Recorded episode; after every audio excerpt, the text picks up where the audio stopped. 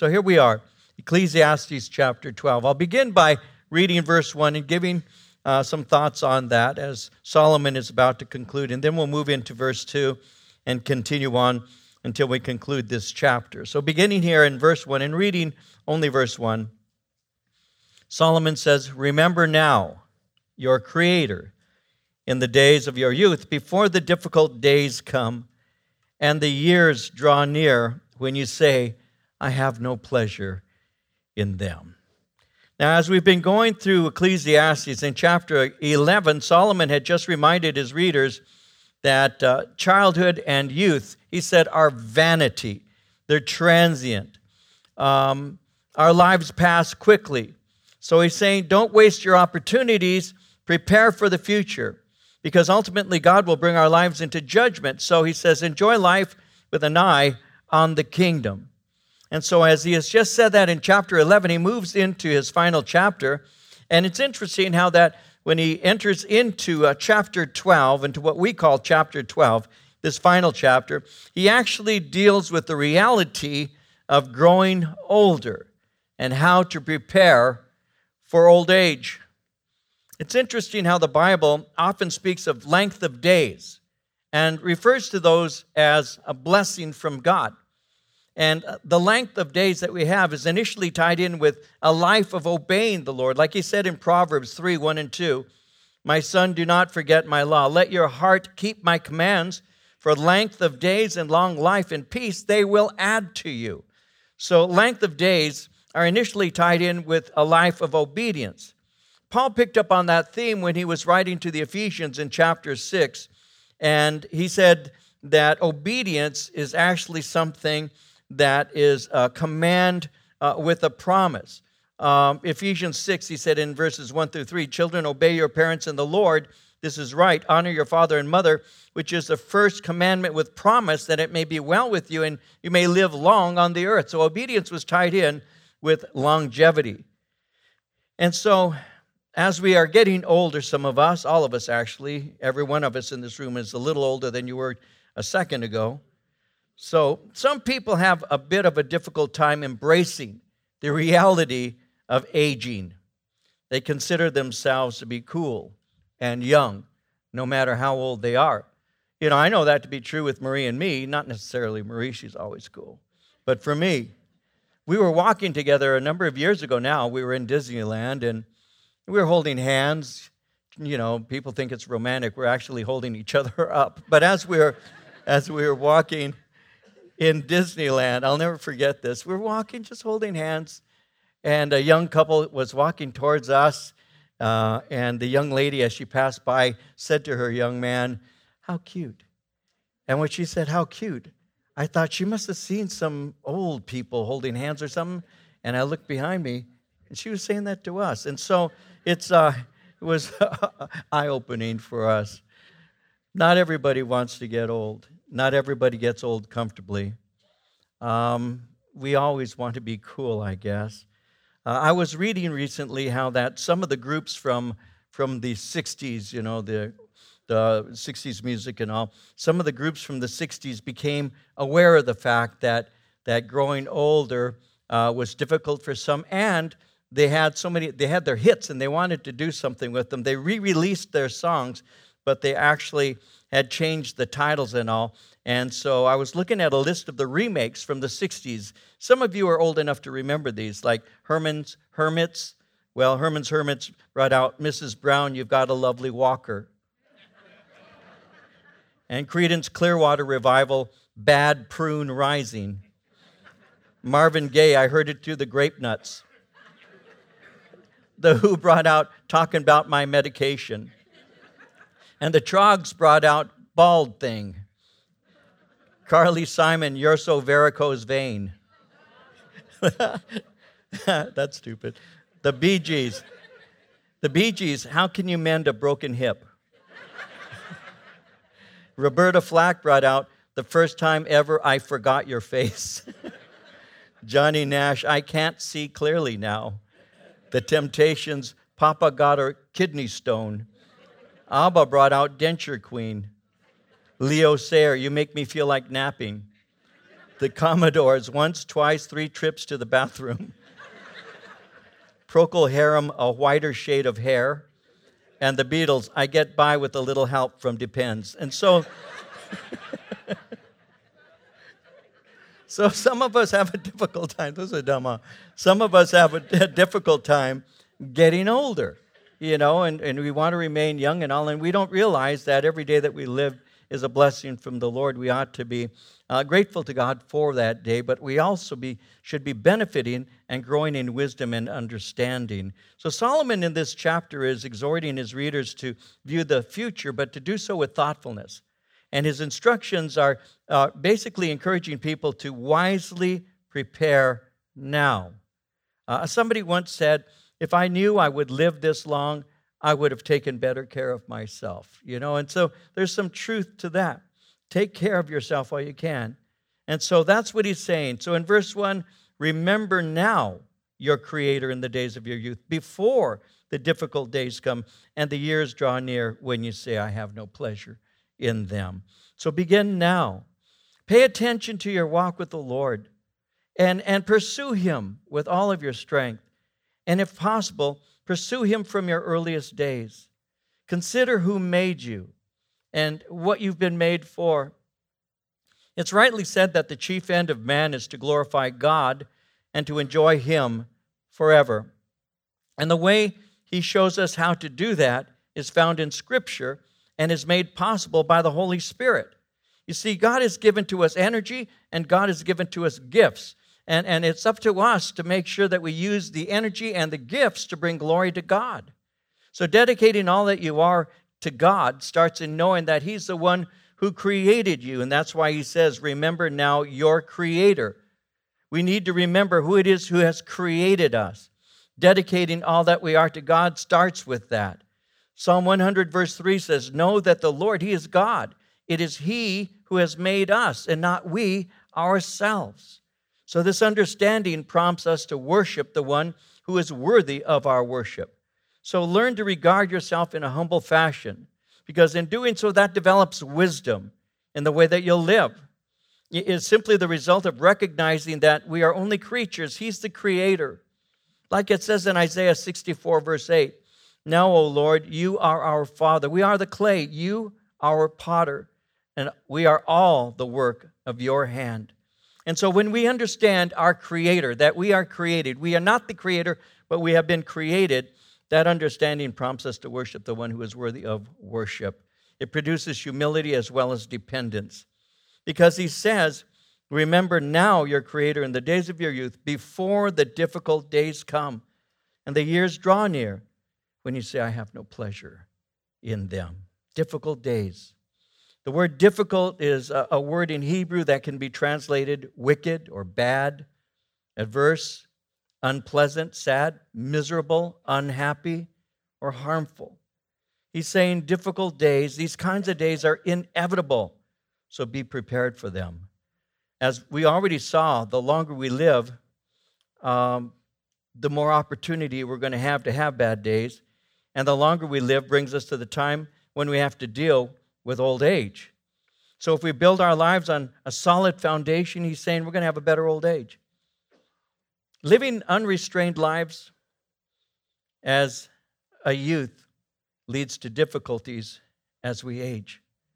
Sometimes we suffer prematurely for the way we lived when we were kids. You know, I have a friend, more than one really, who when he was young shared needles and now is dealing with hepatitis C. I've had friends who had unrestrained drinking. As youth, you think you can just drink it all you want and nothing's going to happen.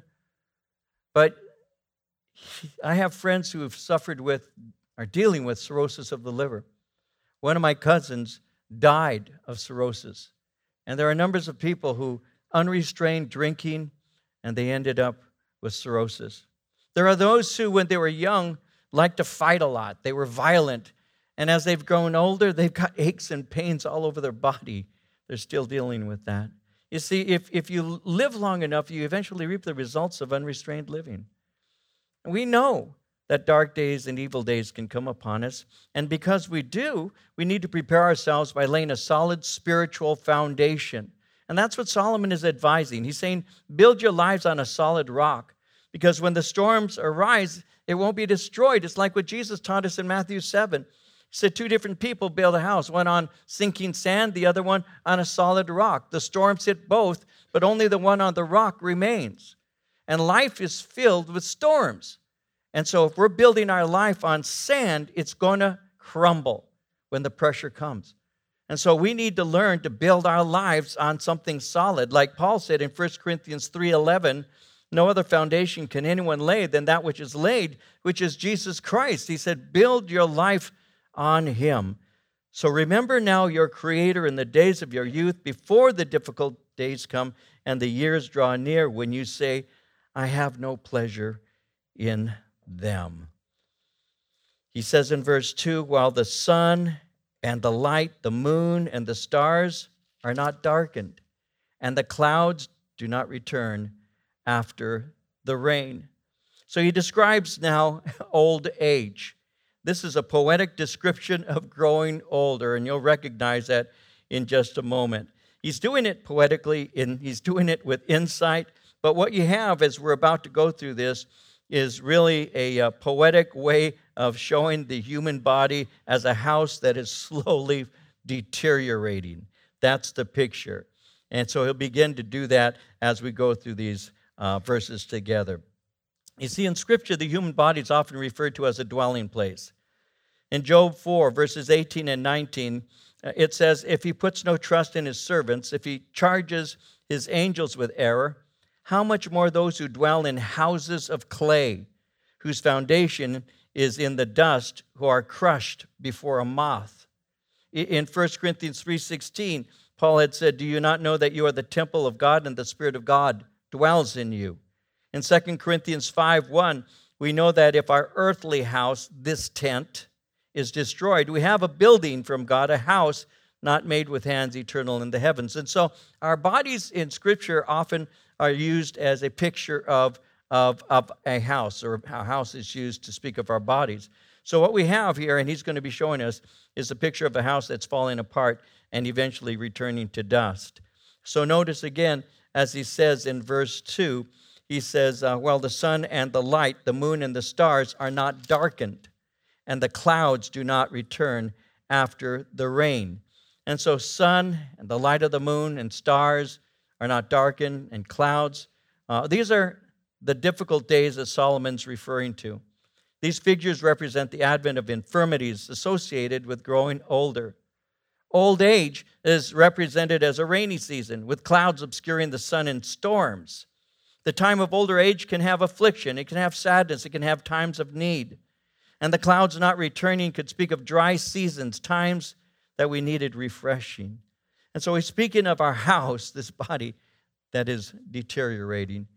And now he begins to describe it in a little more detail. Verse 3, in the day when the keepers of the house tremble and the strong men bow down, when the grinders cease because they're few, and those that look through the windows grow dim, when the doors are shut in the streets and the sound of grinding is low, when one rises up at the sound of a bird, and all the daughters of music are brought low. Also, they're afraid of height and of terrors in the way. When the almond tree blossoms, the grasshopper is a burden, desire fails. Man goes to his eternal home, and the mourners go about the streets. And so he begins to share some things about aging. He's letting us know what it looks like. It says, in the day when the keepers of the house tremble. The keepers of the house would originally speak of the servants who were to protect the home. But here it refers to our arms and legs, because our arms and legs are used to protect ourselves. But notice he says, in the day when the keepers of the house tremble, and he says the strong men bow down. And so our arms and our legs, and we're beginning to stoop, is the picture here. In Psalm 144, verse 1, it says, blessed be the Lord, my rock, who trains my hands for war my fingers for battle. So when you're younger, you have this confidence of strength. You know, woman and man, both you have your strength. And a man, as he's a young man, especially if he keeps in shape of some sort, can have a strong confidence in his abilities, in his physicality. You know, he has a sense that he's able to protect. He's got a sense that if somebody comes into the house, that he's going to be able to defend his home. Why? Because he's a young man, and the keepers of the house, his arms and his legs are still strong, and he's still able to take care of the family. And he knows that, and men know that. You know, as much as today it seems that sometimes the younger generation has forgotten that men have a protective place in homes and in society, and sometimes we seem to forget that. A lot of men haven't. A lot of men have realized that when they got married, they one of the things that they were given responsibility to do was to protect their home, to protect their family, to be the protector for the wife. That's what we were called to do. That's what men do. That's what our responsibility is to protect and to care for. And so when you're young, you have strength. You're able to do that, and you have confidence. And yet when you grow older, you begin to be aware of the fact that you're not the same man that you used to be. You're not able to do the things that you one time were able to. And you suddenly realize that you're not the man that you once thought you were. You know, we used to think we were something. Oh, we're Superman. And as a matter of fact, that's pretty much a job description for most of us. You know, we as men, you know, when we were kids, and should you have gone out for Halloween and stuff like that, you know, and you dress up. Many kids would dress up. Little boys would dress up as superheroes, and people thought how cute. But for men, that wasn't necessarily a costume. That was kind of like who they really thought they were, whether they thought they were a Batman or they were, you know, a Superman or whatever. I heard somebody say that all men think that they're Superman. He says, if you don't think so, he says, watch them when they're moving and they put their mattress on top of their car. And he said they're driving 50 miles an hour, but they're holding it with one hand because they know they're strong enough to hold that mattress down, you know, should the wind begin to lift it. And that's kind of what we are. Those are options. You know, Superman and Batman were options in life. You know, I could be either one because we think of ourselves as being Superman. You do. You know, when I was a kid, my brother and I went into the garage. My dad was an upholsterer as well as a truck driver, and sometimes he'd be working on couches, and we would go and we would take the cushions that he was working on, and we'd take them into the backyard, and my brother and I would climb up onto the patio, and we would jump holding a sheet. We would jump off the patio like we were parachuting, and we would land on top of the cushions and all. And I was 7 years old. And I'm climbing on top of a house, and I'm diving, jumping out, and doing that kind of thing because we thought we'd never get hurt. We were invincible. I remember standing in a playhouse, and I thought to myself, I bet I could do, you know, one of these cartwheels right off of this. And I'll never forget landing on my back, and oh, how much that hurt. I can still remember that. I can still remember as a kid wanting to be a spaceman because space things were on TV all the time. And I went into the house, and you know, we used to get plastic bags that would have the oranges in it. So I took the plastic bag and I made it into my helmet. And I put it over my head. And I was playing in the backyard. And I was just about 4 years old. I didn't know that when you breathe, it's just going to stick to your face. And it did. And I started choking. I started actually about to pass out because I was killing myself. And my mom was in the kitchen watching, say, good. No, she was looking.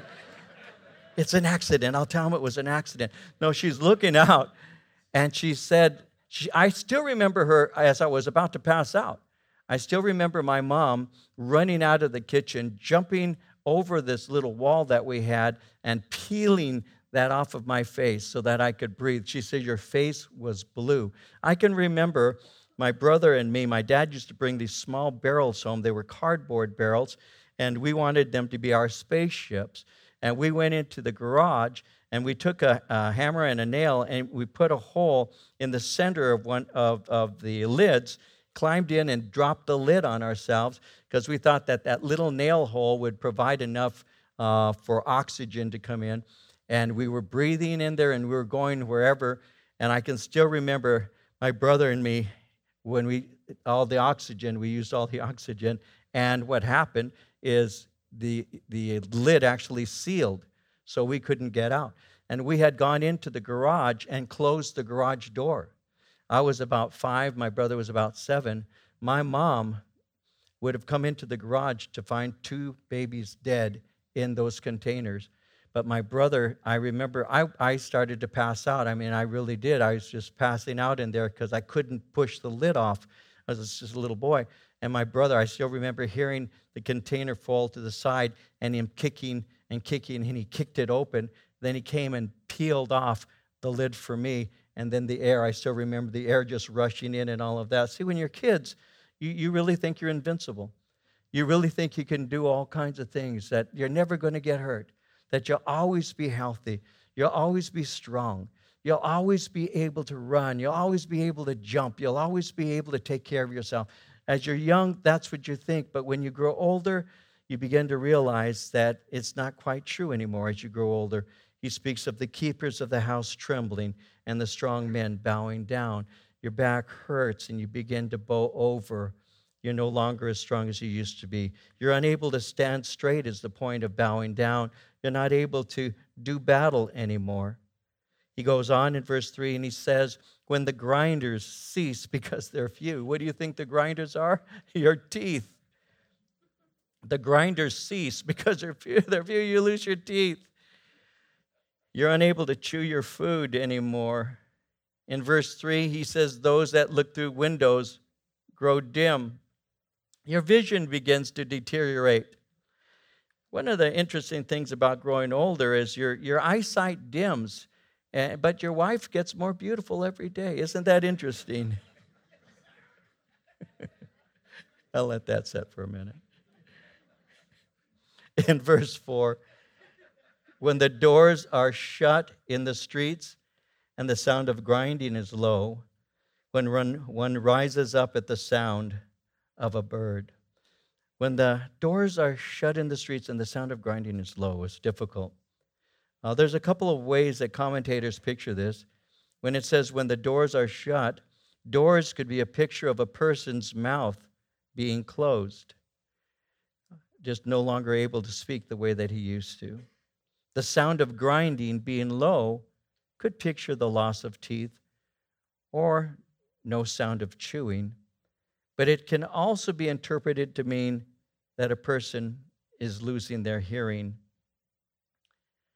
I heard about an older man who had serious hearing problems for many years, so he went to the doctor, and the doctor was able to have him fitted for a set of hearing aids that allowed him to hear perfectly. So he went back in a month to the doctor, and the doctor said, "Your hearing's perfect. Your family must be really pleased that you can hear again."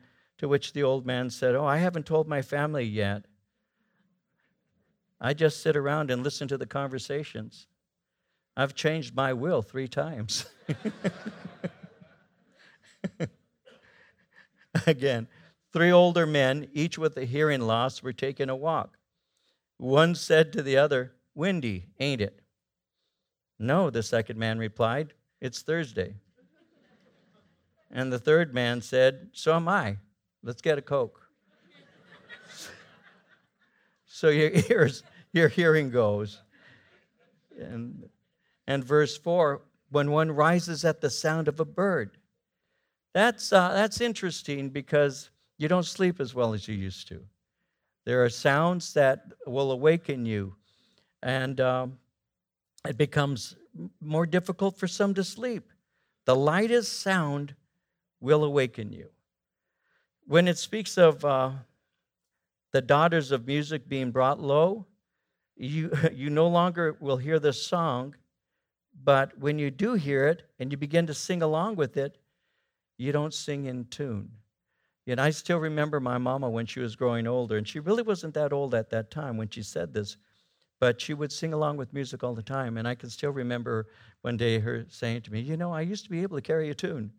And there's some truth to that. You just don't hear as well as you used to, but you don't sing as well as you used to either. When he says in verse 5, also they are afraid of height. That's an interesting thing too, because he says, and of terrors in the way. You're afraid of height. They can't walk up hills anymore. They fear falling down or tripping as they're walking. My dad, when he was growing older, my dad was a truck driver. And my dad one day said to me, you know, son, he said, I'm realizing I'm growing old. And I said, why is that, Dad? And he says, well, you know, he says, I'll be in the truck unloading it. He said, I've always just jumped off the tailgate and hit the ground and walked to the cab and driven away. He says, and I did that today. He said, and the pain from my heel went all the way up to my head. He said, and he said, just the pain of and that there's some truth to that. You know, I was in my backyard a while back now. I've got a 3-foot retaining wall in the backyard. And you got to understand, you know, when I was a kid, I was a paratrooper. I mean, I was in the 82nd. I used to jump out of planes. And I was standing there looking, saying, I wonder if I should sit down and just... And I think I used to jump out of planes 1,500 feet in the air, and I'm looking at 3 feet saying, should I take the chance? And so that... I understand that. I understand that very well. When they're walking, and notice this is interesting how he puts it, terror's in the way. They're afraid they're going to trip over something as they're walking.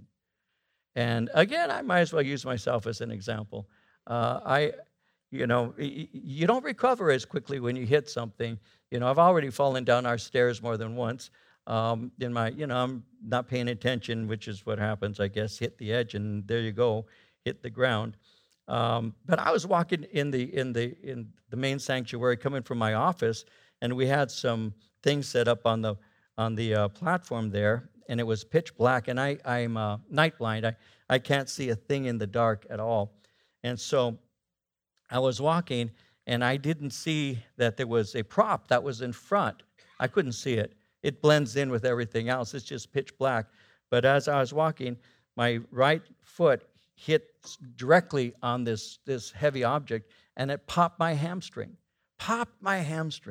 You know, and how many of you have had a popped hamstring? So you know what I'm talking about. You know what I'm talking about. Do you know you can hear things inside your head?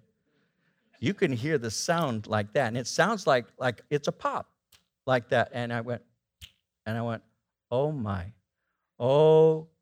my. You know, so I am very aware of things in front of me. And so, you know, as I'm reading this, I'm going, check that one off. Yeah, you have to be careful where you're walking because they get nervous that they're going to trip over something.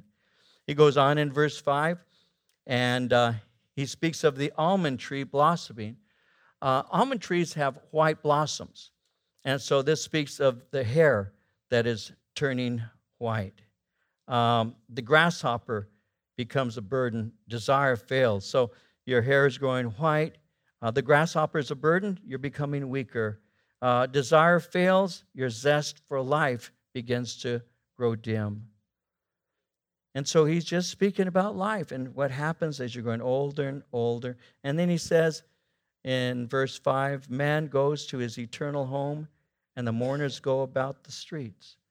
And so he's speaking about the deterioration of the body. He's picturing it like a house. He's picturing it as things that are just going down and all.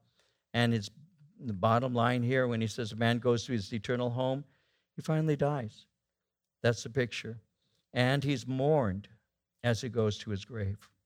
And so he's speaking of a life that has grown older and a life that began to fail, and then finally he goes to his eternal home. So he's just speaking about worship the Lord while you're young and able to, and be prepared for the inevitable aging that will take place.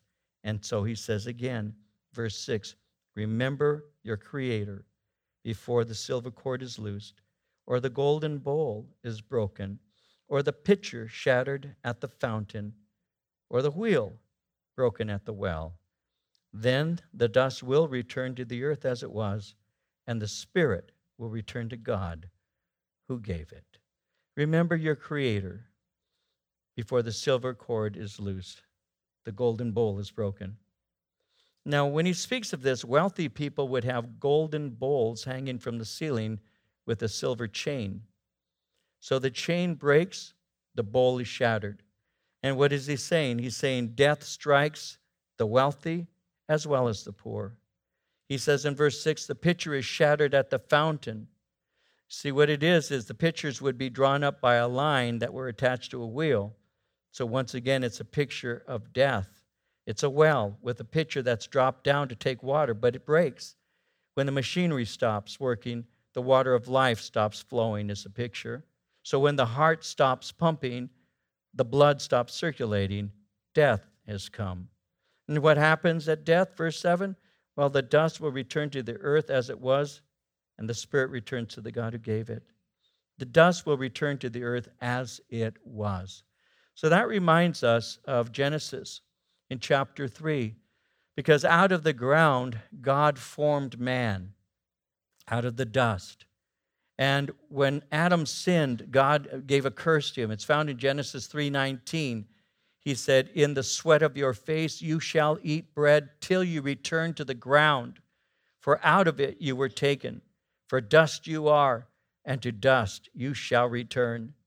Ecclesiastes earlier said in chapter 3, verse 20, "All go to one place, all are from the dust, and all return to dust." So the body is pictured as being planted. It deteriorates, but the spirit comes before God. That's why Hebrews 9:27 is important to remember.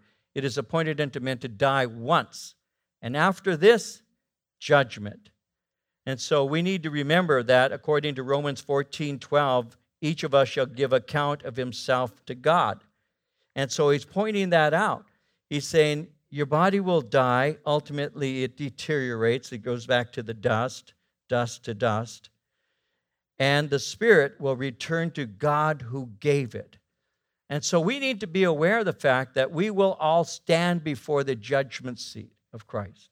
We all will be given an account of ourselves in one form or another. When we stand before the judgment seat of Christ as believers, we stand to receive rewards. But those who stand before God without Christ stand to receive judgment. So each of us needs to understand that our life when we're young seems to be like it's going to go on forever. As you grow older, you begin to see the symptoms of age and become aware of the fact that one of these days you're going to close your eyes for the very last time. And because that's true, we need to be prepared for that inevitable time when we will die. We have to be aware of that. Now, that's not something that we like to talk about. As a matter of fact, it's something that people do their very best to avoid talking about. But the fact is that everybody who lives ultimately is going to die. It's a 1-by-1 ratio. Everybody's going to die unless the rapture takes place and we're going to be with the Lord, which I anticipate and look forward to very much. But in the event that I should go home before the Lord, I should die before the Lord returns, then they're going to plant my body in the ground. That's what's going to happen. And the dust returns to dust. The spirit goes to the God who gave it. And because I will see him face to face, I need to be prepared for that.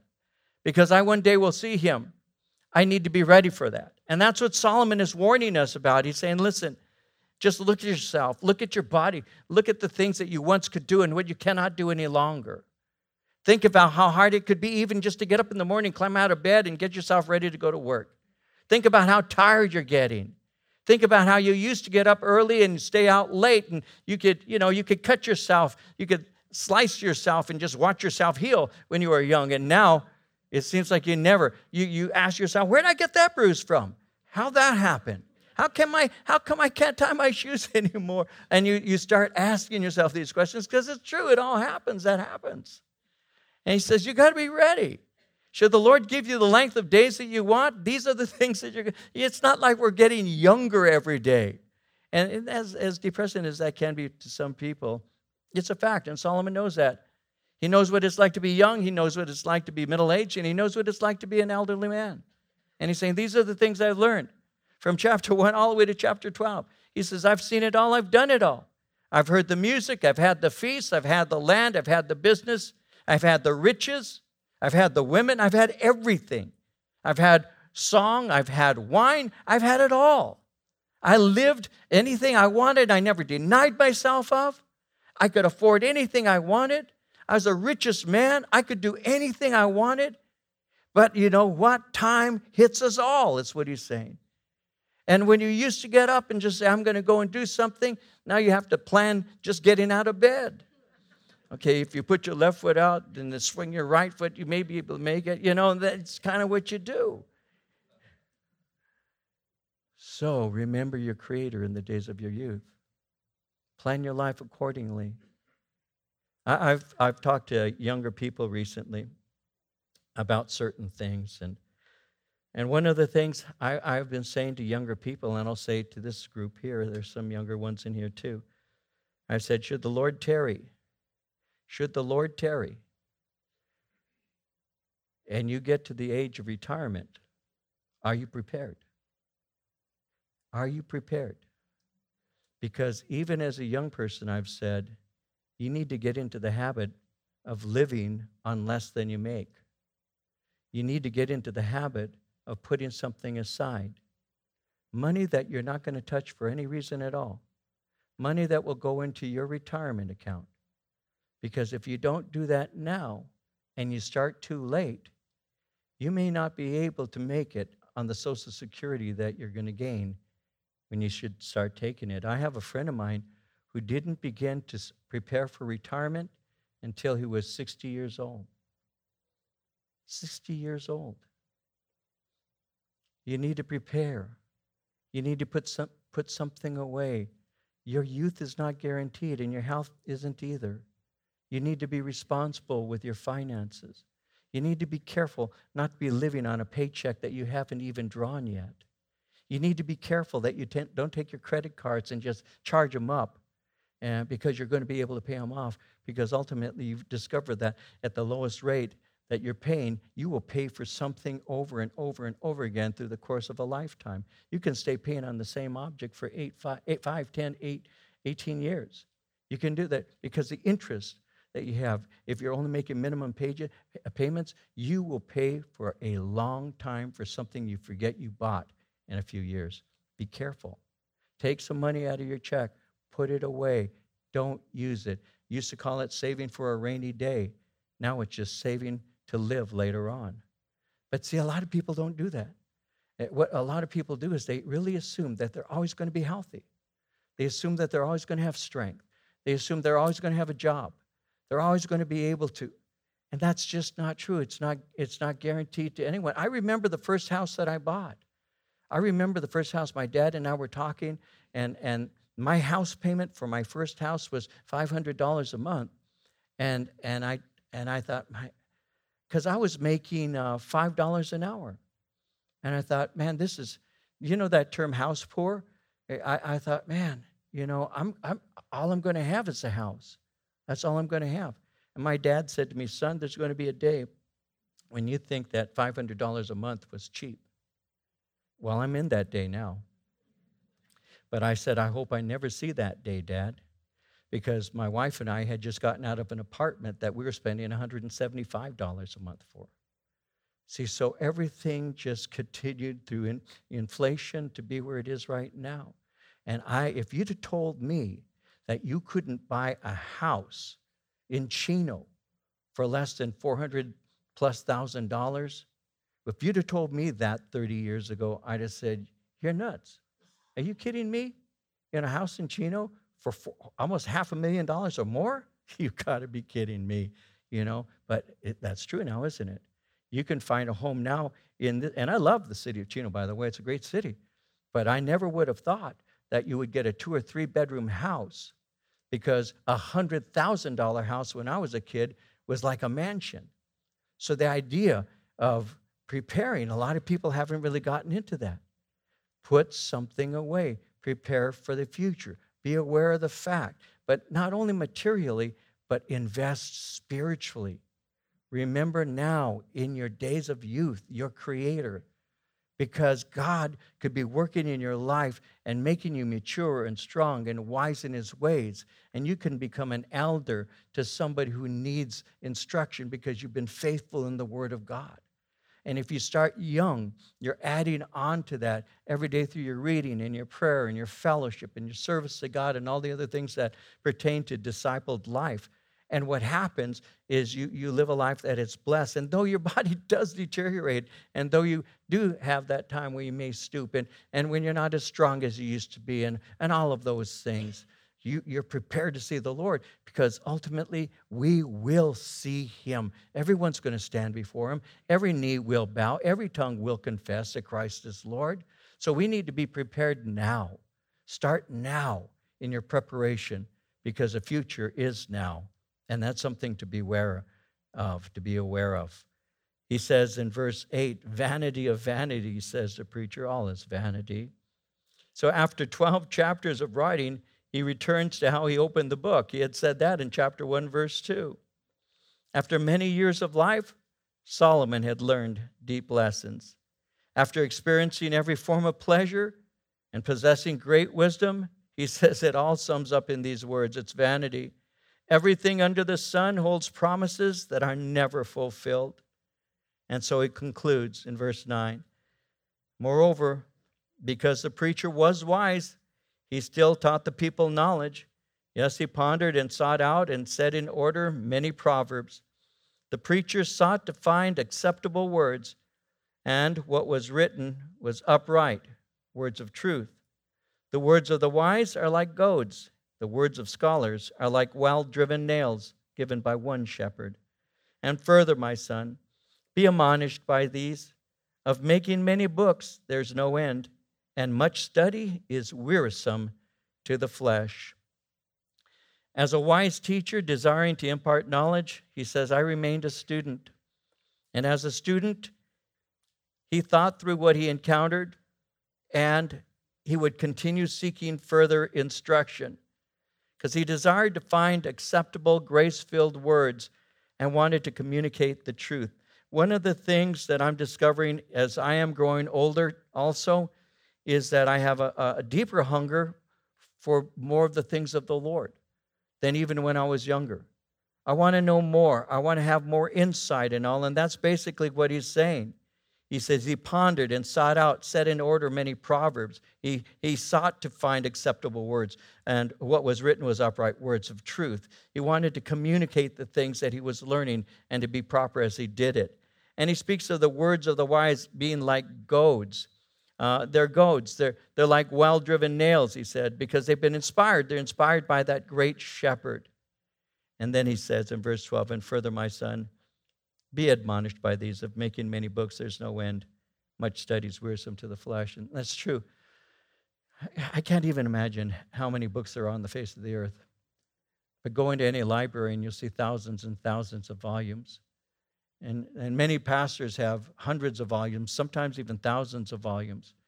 You know, I had a friend of mine, Steve Mays, and Steve Mays was well known for his personal library, which he had thousands of volumes of books, thousands of them.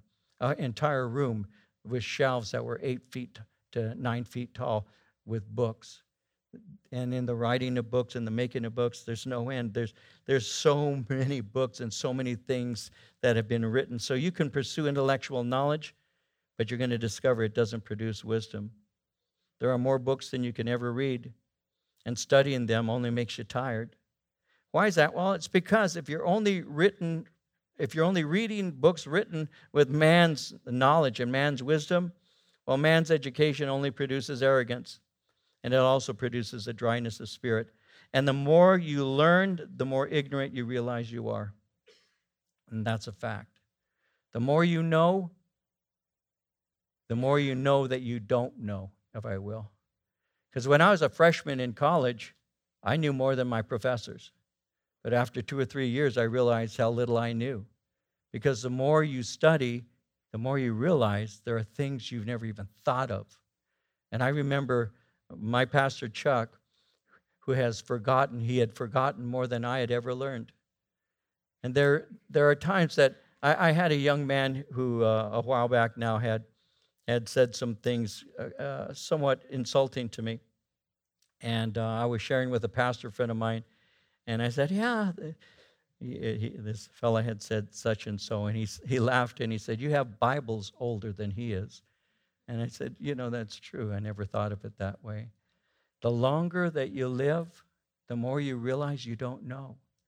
It's the younger people. That was me as a younger person. It's a trait of a younger person to think they already know everything. So what do? You start to read and you start to study because you want to have information. But after a while, you realize this doesn't fulfill me. There's only one thing that does. And this sounds very, very basic, and it really is. Not to say that we shouldn't read, because we should. Not to say we shouldn't go to school, because I think if the Lord puts it on your heart to learn, then you should, of course. But one thing I've discovered, that the only true knowledge is Jesus Christ. That really is, and all that he's given to us in his word. And that is what's given me life. It's the words that come from Christ. And so you can have worldly wisdom and you can be respected by everybody, but the true knowledge is of God. It's through Jesus Christ. And so he says in verse 13, let us hear the conclusion of the whole matter. Fear God and keep his commandments, for this is man's all. God will bring every work into judgment, including every secret thing, whether good or evil. Fear God, because that's what we've been created to do. Ultimately, we stand before him, so be prepared for that day. Psalm 44:21 reads, would not God search this out? He knows the secrets of the heart. In Romans 2:16, God will judge the secrets of men by Jesus Christ, according to my gospel. What we think we're hiding from God, he sees very clearly. He sees it all. He sees it all. So live openly before him. Live openly before men. And if there's any word that he has after 12 chapters, it's fear God. Keep his commandments. This is God's all. Because in knowing him, you know everything you need to know. Fear God. Keep his commandments.